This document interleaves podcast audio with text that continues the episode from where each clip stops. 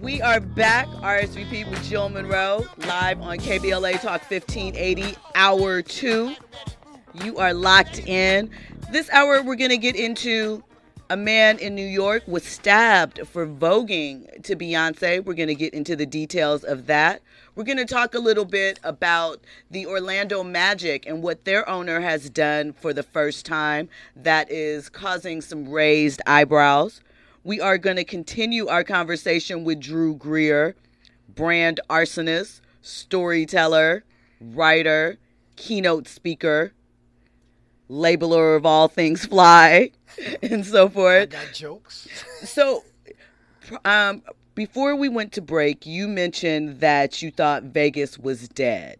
And we received a comment that wants clarification on those comments because Vegas in theory, the way that it's being projected and the way that we're looking at it now is the next live entertainment sports live entertainment period but especially as far as sports go capital many people are saying because of boxing because of UFC because the NFL is there because of the WNBA and the Aces creating their legacy sort of um, yes. team in that space. We know that at some point there will be an NBA team there, and we know the emphasis that is being placed as far as residencies. You know, that was something that was like popular in the 70s and 80s, kind of with Elvis and those old people, Tina Turner. But then it came back again, and we've seen, you know, Usher, Janet Jackson, Bruno Mars, and so forth. So, Vegas on the surface, as far as most people are concerned, is a hotspot once again. So, but you said it feels dated, so from explain. A, from, a, from a brand guy to me, growing up, Vegas was fantasy. Circus Circus was fantasy. Fantasy. Um, and now, as an adult and as a brand guy that looks at storytelling, looks at those dynamics, Vegas to me is very poorly planned. Um, the sports piece is exciting. They're trying to get peace. The leagues are finally coming around. Gambling sort of changed, even though they're still having issues. But even that dynamic, that's a greed standpoint. Like, there's no reason the Raider Stadium should be right there by, so there's no parking, and you know. But they want to keep everything close to the strip, and that's what they're going to do with baseball and the rest of it. Versus them being further out and being regular experiences. But just in general, to me, if you go to Vegas and you're still on your cell phone Vegas has not done what it needs to do, and I'm still on my cell phone.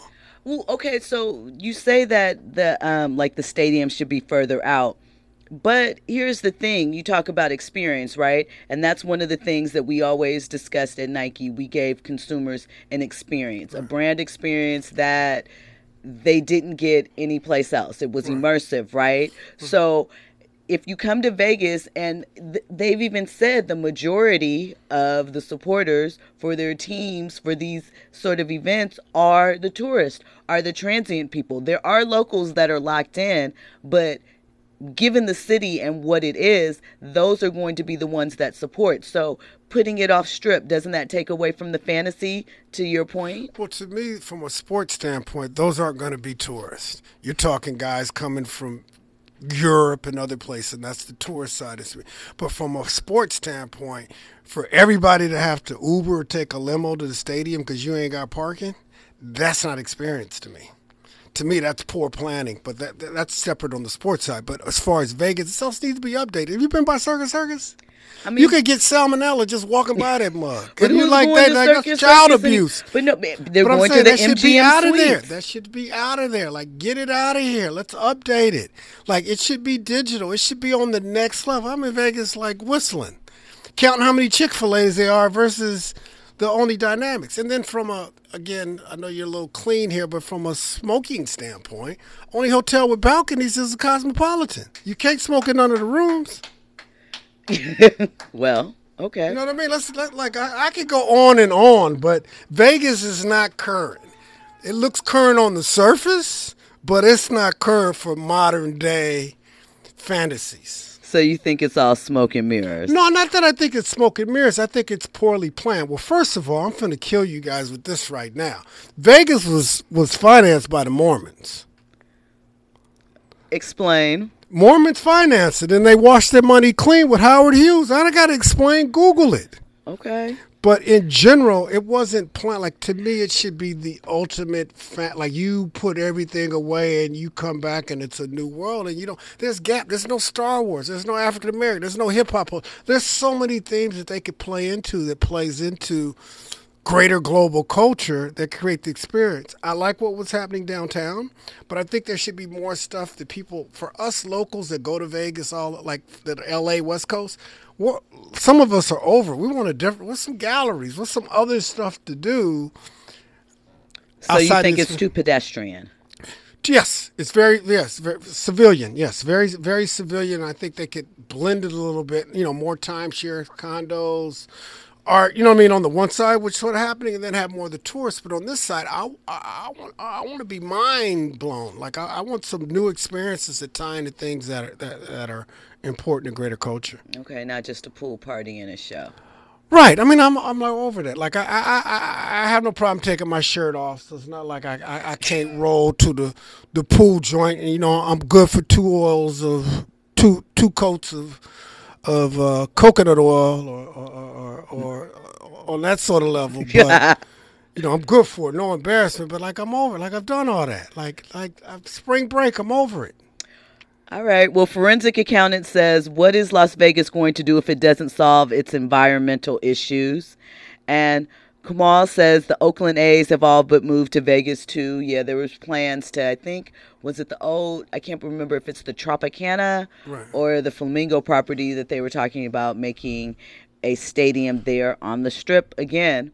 So we'll have to see what happens, but just a little pushback on whether or not we think that it is day. I, I can understand what you're saying from a brand perspective. It still looks primarily the same and so forth, but that's why the Sphere is so exciting. You see how excited people are because that Sphere is there and all yeah, of the well, different. U2's opening up for him in, the September. You're talking about the round. Uh-huh. Yeah, yeah. That that's that could be a good experience, but again, respectfully, that shit four or five hundred dollars. I can catch that on TV. okay, excuse me, get, that's that's on that's four or five hundred dollars. Like those con- those tickets are going to be quite quite pricey. I don't think it's going to be open to you know something that's inclusive of everybody, which was was, was Vegas's deal. I don't think Vegas has been inclusive for everybody in a long time.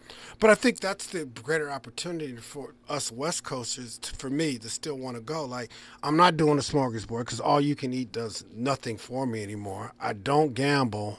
You know what I mean? It just starts closing down the pockets of excitement. The res- residencies are cool, but that's on the back half. That's for us older people. That you know, the youngins ain't messing with that. Yes, they are. What are you saying? There's, oh, they are? The youngins. They got a little Usher. Usher, yes. Okay. I, I, thought it was more. But they, I don't know if they can all afford it. But no, it's a hot ticket. When we come forward, we'll have more with Drew Greer. We will discuss why a New York dancer was stabbed at a gas station, and we'll get into some exciting pregnancy news and, and also the booking that Carlee Russell's boyfriend got because of her kidnapping.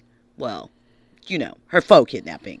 All that and more. You're listening to RSVP with Jill Munroe here on KBLA Talk 1580.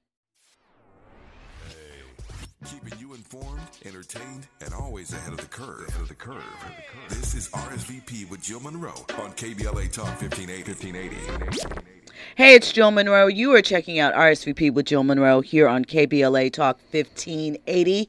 This is where we hit all the hot topics and trending headlines in entertainment, sports, lifestyle, and culture. And tonight, our guest is a lifestyle and culture expert, sports too used to work at Nike, used to work at Under Armour. We forgot Ralph Lauren. There's so many brands that we probably forgot that we could run down the list of. of I've been fired a lot of places. I mean, you, you disruptive, disruptive, spicy, but you know that's what happens when you stand out on your own and you want to kind of set yourself apart. So we mentioned that you have this agency, the brand I am, which is about storytelling and assisting authentic brands, you also are in the NIL space, which is name, image, likeness, which deals with high school and college kids. What has that experience been like seeing where branding has come from, especially as to how younger athletes were marketed and thoughts around them to where we are now, to where they can actually make real money depending upon the market that they're in? How do you see that? Un- un- as a former athlete, as a former brand guy, they're lazy. The athletes? Yes. Why they do you just say that? wanted stuff given to them. They have an opportunity to really build their brand, and they just want to hand it handed to them. They don't realize what's just handed to them is just based on their athletic ability. What they build this brand, this could carry them for the rest of their lives, and they don't want to engage that way. I understand why the schedules are crazy. The school isn't putting emphasis because I think they should. They actually should be a class. This is for regular students as well. like setting your brand up to be able to help you later on in life. You know, tell your story, you know, elevate your career, develop your partnerships and all of that. Where it's just about who gets the biggest check versus there's merch opportunity, there's event opportunity, there's, you know, content opportunities that lives beyond their playing careers. And uh, the little instance I have, like, they really don't want to engage on the level that I think the opportunity presents itself. Do you think that's because they're too young to fully grasp it Yes. and understand it?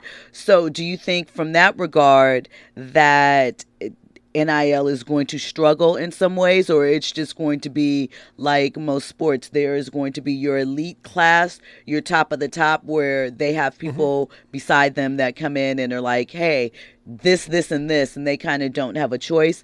And then on the low end, you have those that aren't really benefiting from it at all or not utilizing. I think it. it's going to take. Um, you're going to need a new generation of coaches because it's that's going to. So you think coaches should be involved in this I think process it's as well? or at least encourage. It's setting up the players for beyond their playing career. Like NIL is not even just for the star; it's for the backups. Every it's a chance to set up your brand. So I think the coaches in the school. I think places like Notre Dame are losing. Like, this is the time they could sell all of that spirit and tradition and the rest of it and combine it with some other things and really position their players. And I would be positioning my athletic department because I think athletic departments in schools are horrible at, at branding as well. I'd be positioning it of not only how many guys I got drafted in the first round, but how many guys are getting great positions or opportunities, you know, once they leave leave my, my, my program. But does, do you feel that they feel in a way that because of NIL, we saw, you know, the resistance to it from those entities, well, some of them at least. Do you think their resistance lies in its competition? They won't have as much control. They think that they will, you know, somehow lose some type of revenue because these kids are being pushed as stars. Yeah, I mean, the, the, the, the whole institution, university, schooling, including academia, as well as athletic department, it's all run on. It's all about finances. Bottom line, being able to influence from the outside, you donate enough, you can sit on the 50 yard line or you get a building named after you. So all of it, it, it it's based on finance. But the bigger opportunity, there's an educational opportunity that you have here with the athletes. It could help you recruit, like retailer branding, I mean, like employer branding, where if your athletes are getting these elevated jobs as well as they're you know getting opportunities to go in the league, this helps your overall order overall sort of brand. The kids have to understanding the value up front. This is a lot for them. I've lived this a lot of my life. We have, so it's instinctive.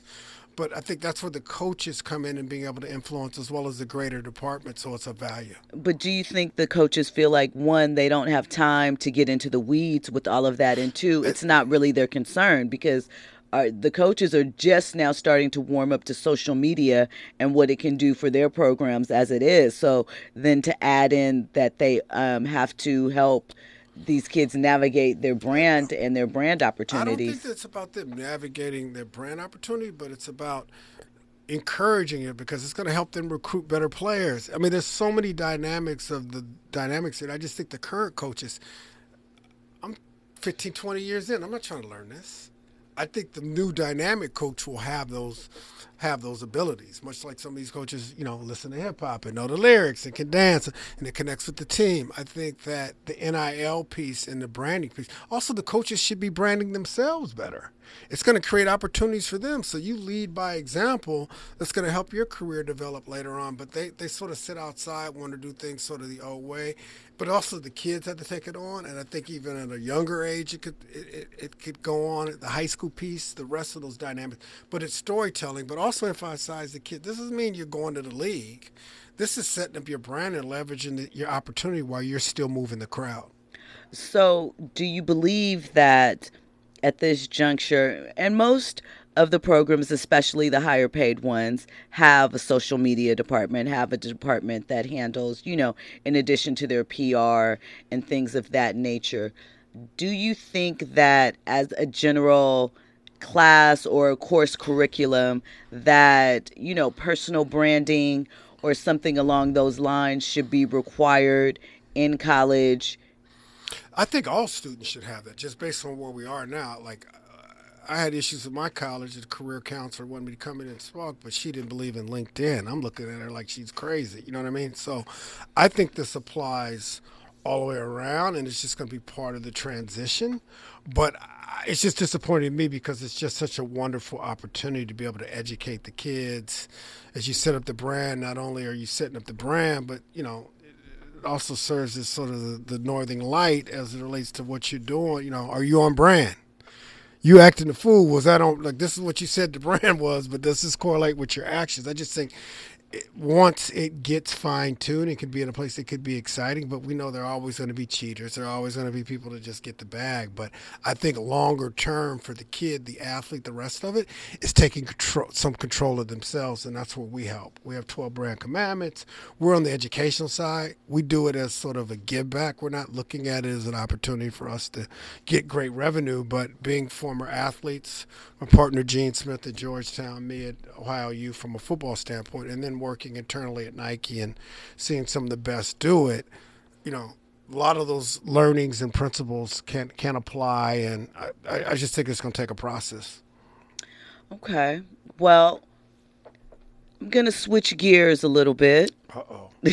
no, it's not too bad. Uh-oh. It's not too bad. Bringing out no hot wings and nothing, right? Nope, no okay, hot wings, okay, nothing no hot like wings. that. Okay, all right, all right. So we talked a little bit earlier about Stephen Jackson's remarks surrounding the big three and what he wants to do with that.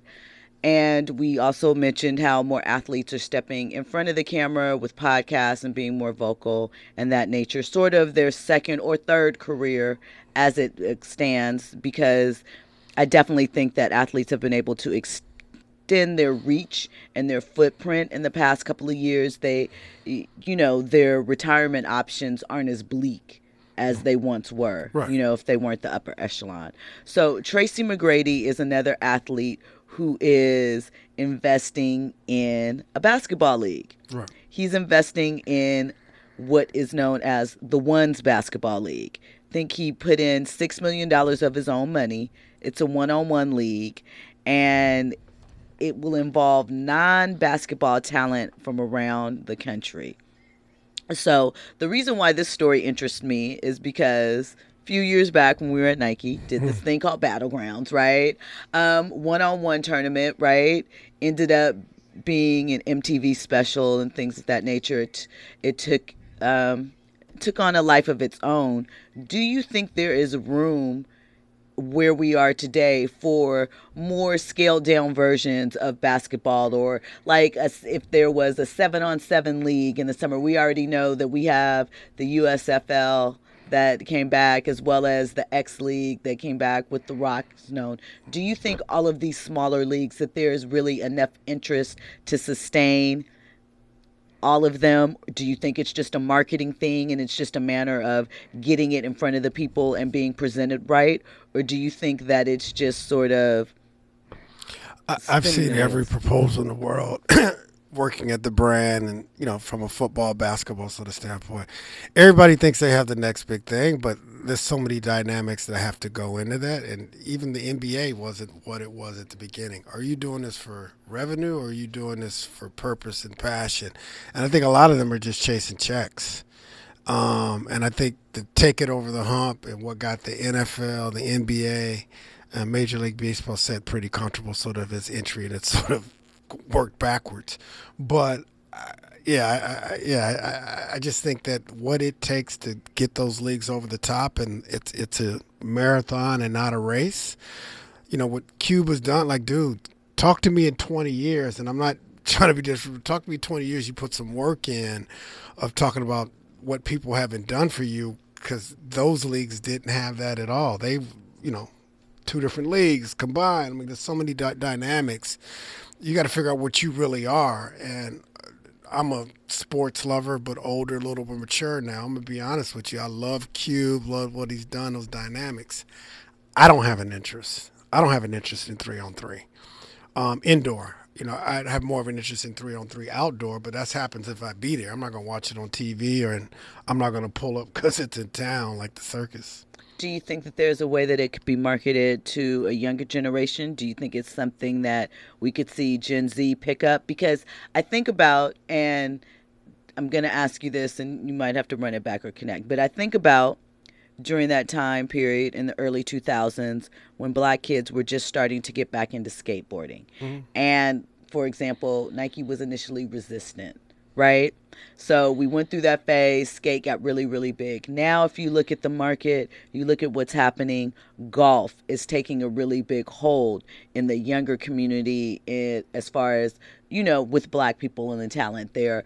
People are talking about it more. Mm-hmm. They see their favorite athletes. We see more shows surrounding mm-hmm. golf that involves younger people that are considered more hip, that are more Top Golf, yep, Top Golf is a great example Top of that. has done a good job. I, I, to me, it's golf is like what tennis was in the '70s, is representing status, and it's a separation piece. And to me, that's part of that deal.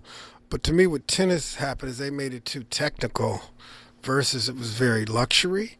And I think tennis needs, I mean, golf needs to find that zone of being able to balance that to be able to train. I remember when we signed, or we, when Nike signed Tiger Woods and um, a colleague thinking that golf was just going to sort of, that's like, the hell is not checking for Tiger. But here's the thing, but now, but that is my point kind of now because you have players like, we had this conversation the other night. Steph Curry is our next black golf superstar, right? right? So, and granted, Steph is not the edgiest guy, but you have other players that would be considered more sort of more, I don't want to say urban because I don't think that that is the correct term, but more of the culture, you know, right. someone I, I like think that. that what Cube was trying to do with, um, the big three? The big three. I think there's a bigger opportunity in golf with guys like Steph going in and playing and every di- guys going in and there being this underleague that isn't the, the, the, current current conservative elite sort of level that there's more of a pocket sort of there for an opportunity. Top golf has obviously made it more accessible where, you know, everybody can be a part of the because dream. There, there's streetwear golf brands now that are taking golf like and trying you know the clothing and the yeah I, I know the cats to, at Eastside eh? unfortunately it, did my, a couple of my boys wrong as way they're kind of conducting their business but I'm not going to conduct it there.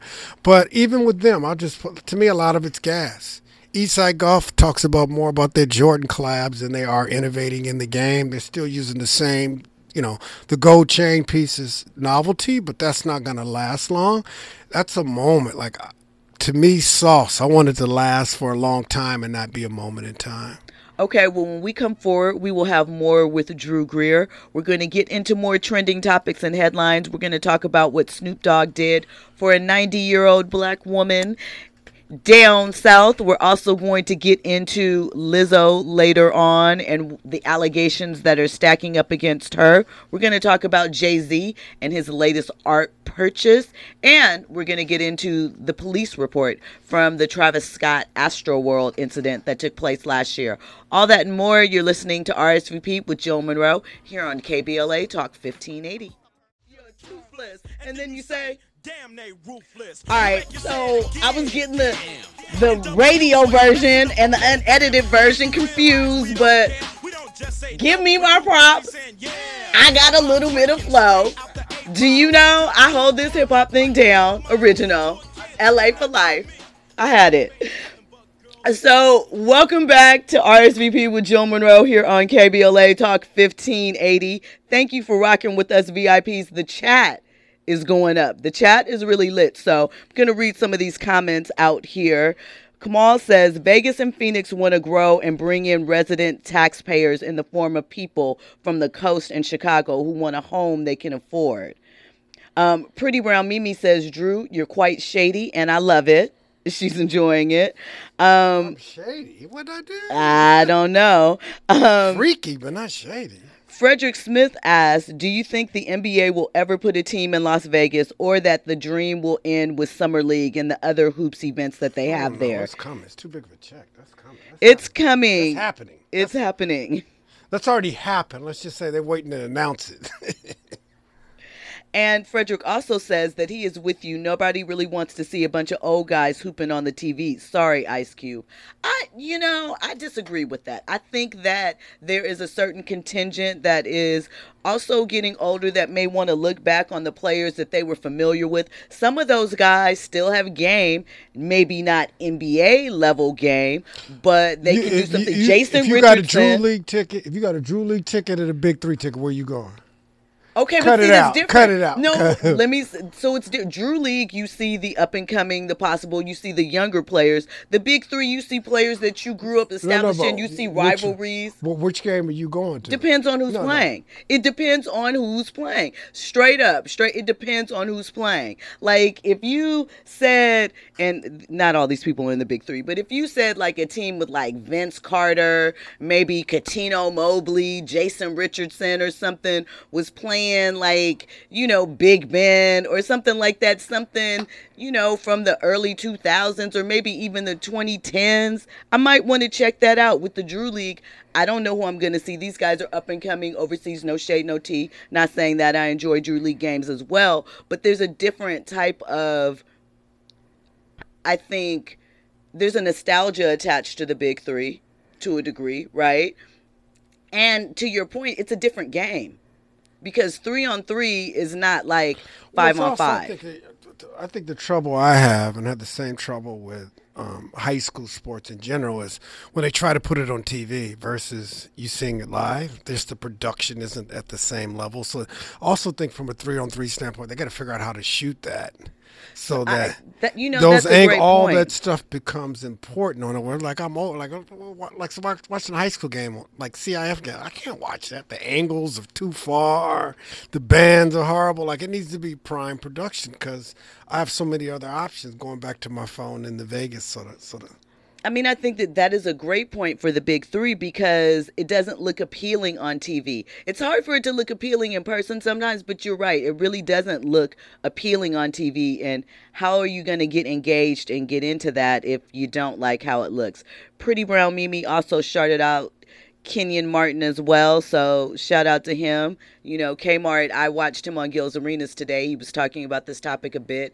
And he mentioned that there was the ownership that is in with Cube that is really, he feels, holding the big three back.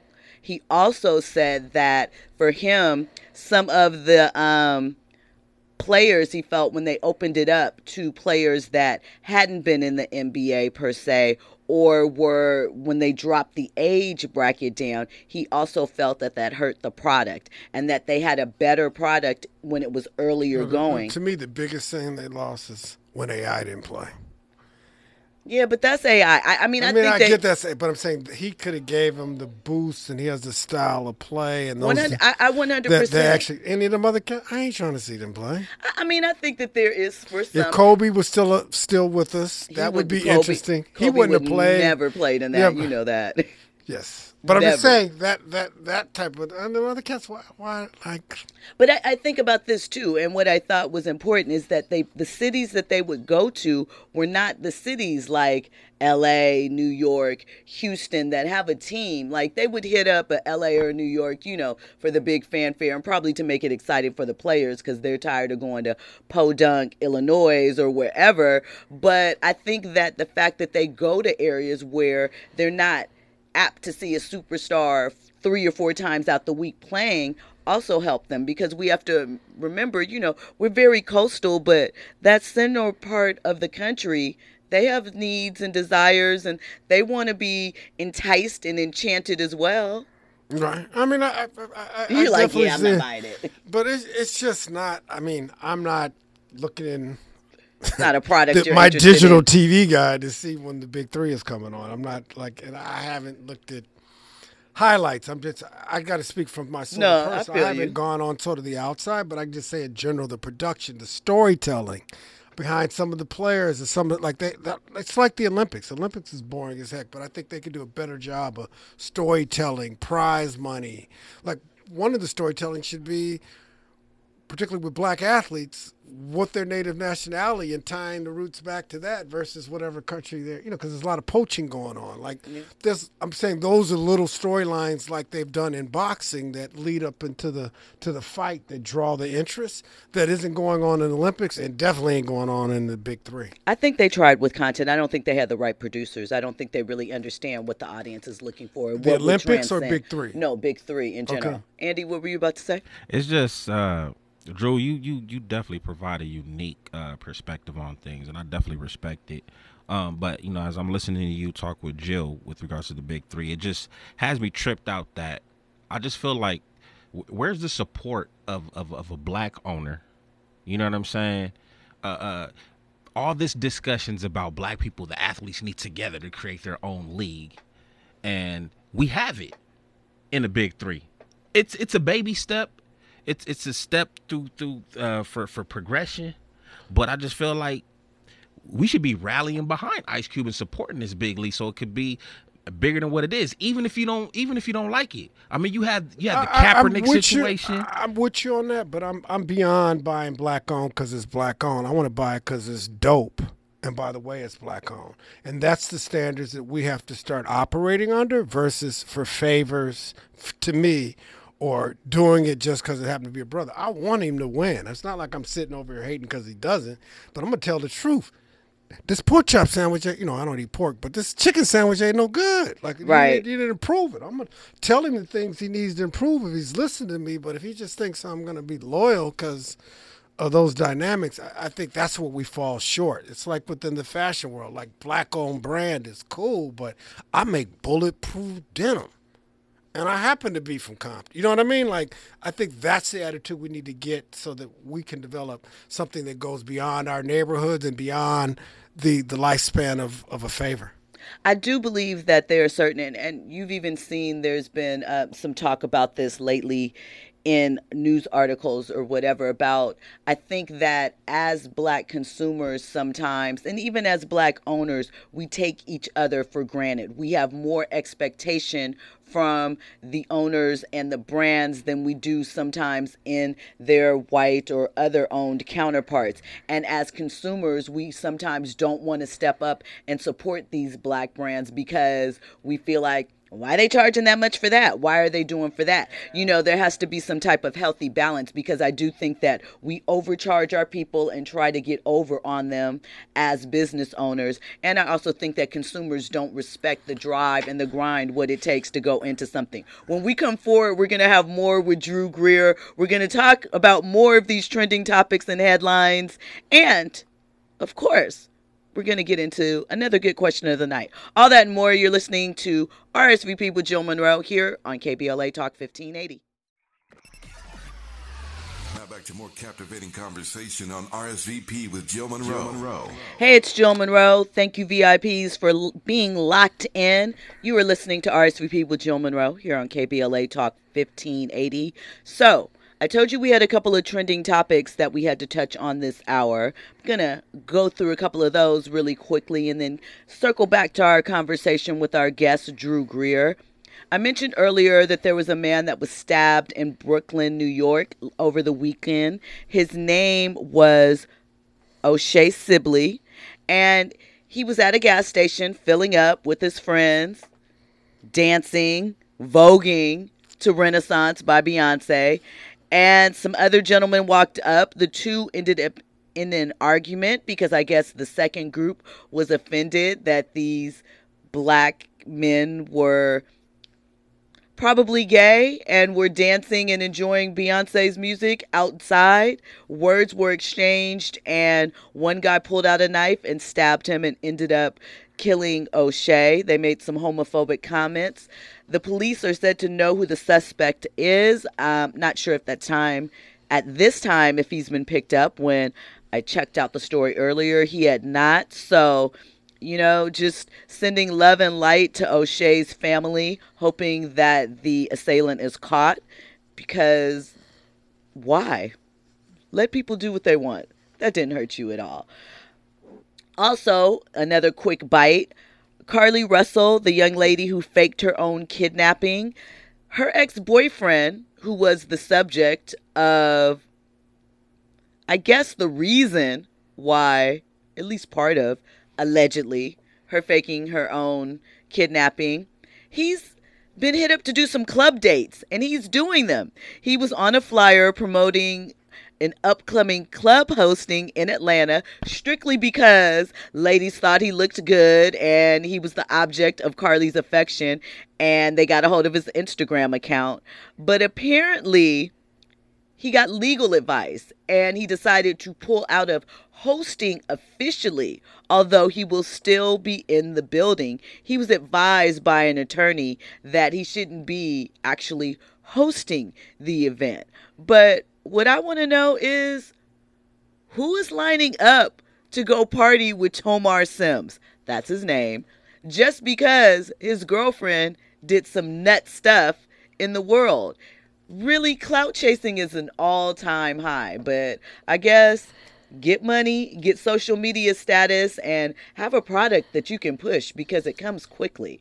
So kind of along those lines drew as we were just speaking of basically about nil and kids and understanding the power that they have with their brand at this point and the type of products or merch they could sell. If you were a college football or basketball player, maybe playing, maybe not necessarily playing, you know, at a D1 school, maybe a D2 school. What type of mm-hmm. brands or what type of NIL deals would you tell a student like that to pursue? Like, should they be looking at car dealerships? Should they be looking at local I businesses? wouldn't even be going first to the brand. I mean, the first thing I do is figure out what story I'm looking to share about myself and where I'm looking to head with that. And the way we've been sort of advising kids, particularly from my college, which is Ohio University, which is a smaller mid tier, not much of that has transpired. They're working on it, and I think a lot of it is they're too looking ahead. But start locally first. Start local brands within your college town or within your city, and then obviously there's some national opportunities, and then there's some opportunities that um, they're looking for unique sort of subject matters, and get after it sort of that way. But first of all, you got to figure out what you're trying to share and get after is write your story and then figure out where to partner. What are the brands you'd like to get after and what makes sense? And then those that are interested in NIL and then what's your proposition? Right now, everything, you know, first thing they're looking at is what's your social media sort of following is, is the initial deal. But then there are other layers to that diet. But I think the biggest thing is just be authentic and figure out what's your purpose and what story you're looking to share is it possible to really be authentic in this era because again we're we're talking about largely teenagers right? right, that are going to have some growing pains some slip ups they're right. going to experiment and try things right. that may not be appropriate for everyone but they're still learning and growing so is it possible to create an authentic brand when you have to be mindful of your brand because you're looking down the road at the long term picture? I, I, still think you could mature over the lines as a brand and what you're doing post college. You can still have fun. And when we talk about it's like when you're posting on social media, it's like making your dinner. Like you know, you're gonna have starch, you're gonna have veggies, you're gonna have protein, but you can have some dessert. But if your whole posting and your whole attitude is this dessert play, you're not gonna win. So it's having that balance of, you know, things you stand up for that are, you know, important to you, you know, you honoring other players. Like it isn't just about I'm the greatest thing since sort of size squared is the brand because this relates to any of those. It even deals with brands being transparent when they make, you know, bigger brands when they make make make mistakes. I, I don't think that's an issue. I think transparency wins actually in in today's era where when I was a kid, people didn't make mistakes on record. so you think that there's like no mistake that really these kids well not no but that I mean there's some extreme cases of those those dynamics but I mean, I sit confident in this chair, and you know, you see what Kobe's situation was in, and we yeah. transpired him to having the number one selling jersey in the world. So, I, I feel with the proper storytelling and actions and other things that you, you, you can overcome, you know, almost anything. So, There's a story that came out today about the Orlando Magic, and they have donated fifty thousand dollars to the Republican presidential candidate Ron DeSantis. You know, he is the governor of Florida. Right. Um, for his super PAC. It's the first time the DeVos family, who owns the Orlando Mm-hmm. Magic, has used the NBA franchise to financially support a candidate. Right. So as we see stories like this unfolding or things like that, do you think that I mean because it's not as if there hasn't always been, you know, owners, ownership that were, you know, Republican leaning, let's say, you know, leaning more towards a less woke stance mm. before woke was popular. These things aren't sort of new or revolutionary, but do you think that with all the things that we've went through and where the players are now, you know, both in the NBA and NFL as far as their power that it's possible for owners to still be involved in doing things like that without facing any backlash or without their I think- players feeling a certain type of way about them? No, they got the players have to align, and that's what I like is when we do align. You go back to Cleveland and Ali and those. You know, you know, you see LeBron and them get a little. You saw a little bit of that happening at um, during the um, bubble playoffs, so to speak. But I, I think as a community, and you know, we, we have a responsibility to me in banding together under these sort of circumstances and making a statement and going back earlier and talking about starting your own league that's what you know the what should come out of you know these sort of situations not a three on three but an actual league that can compete with the nba or nfl or the rest of them or even from a, a hbcu sort of standpoint empowering those sort of teams I- I think is the better way to, to, to, to address it and address situations. Saw the Clippers situation where their owner ended up getting sort of pushed out. I, I, I like to see more of that versus what typically happens. You know, I'm getting mine. I'm just worried about mine. I'm going to keep keep it quiet. It happens in corporate corporate worlds as well. Okay. Well, I have another question. I think I'm going to hold that question until the top of the next hour. But before we get to that, I want to ask you really quickly as we're getting into an era where obviously there's more content out there, more reenactments, more stories being told. We saw like HBO came out with Winning Time, which is based Right. off of the Showtime Lakers. And they got part two. I saw that It's advertising th- for that. this I'm. Sunday. I'm this excited. Sunday, season I'm two starts on Sunday. I'm excited too. Um, when, I'll get your answer when we come forward. But do you think, because you think about how important imaging is and branding is, and we know Jerry West wasn't happy about his portrayal on that show, Magic Johnson wasn't happy about his portrayal. As we step more into the digital age and there's more areas for content and there's more ways for this type of information to be dispersed, is it still possible to retain control over your image and for it to be one authentic and two actually tapping into what the fans have an interest in. We'll get into that all that and more. You're listening to rsvp with jill munroe here on kbla talk 1580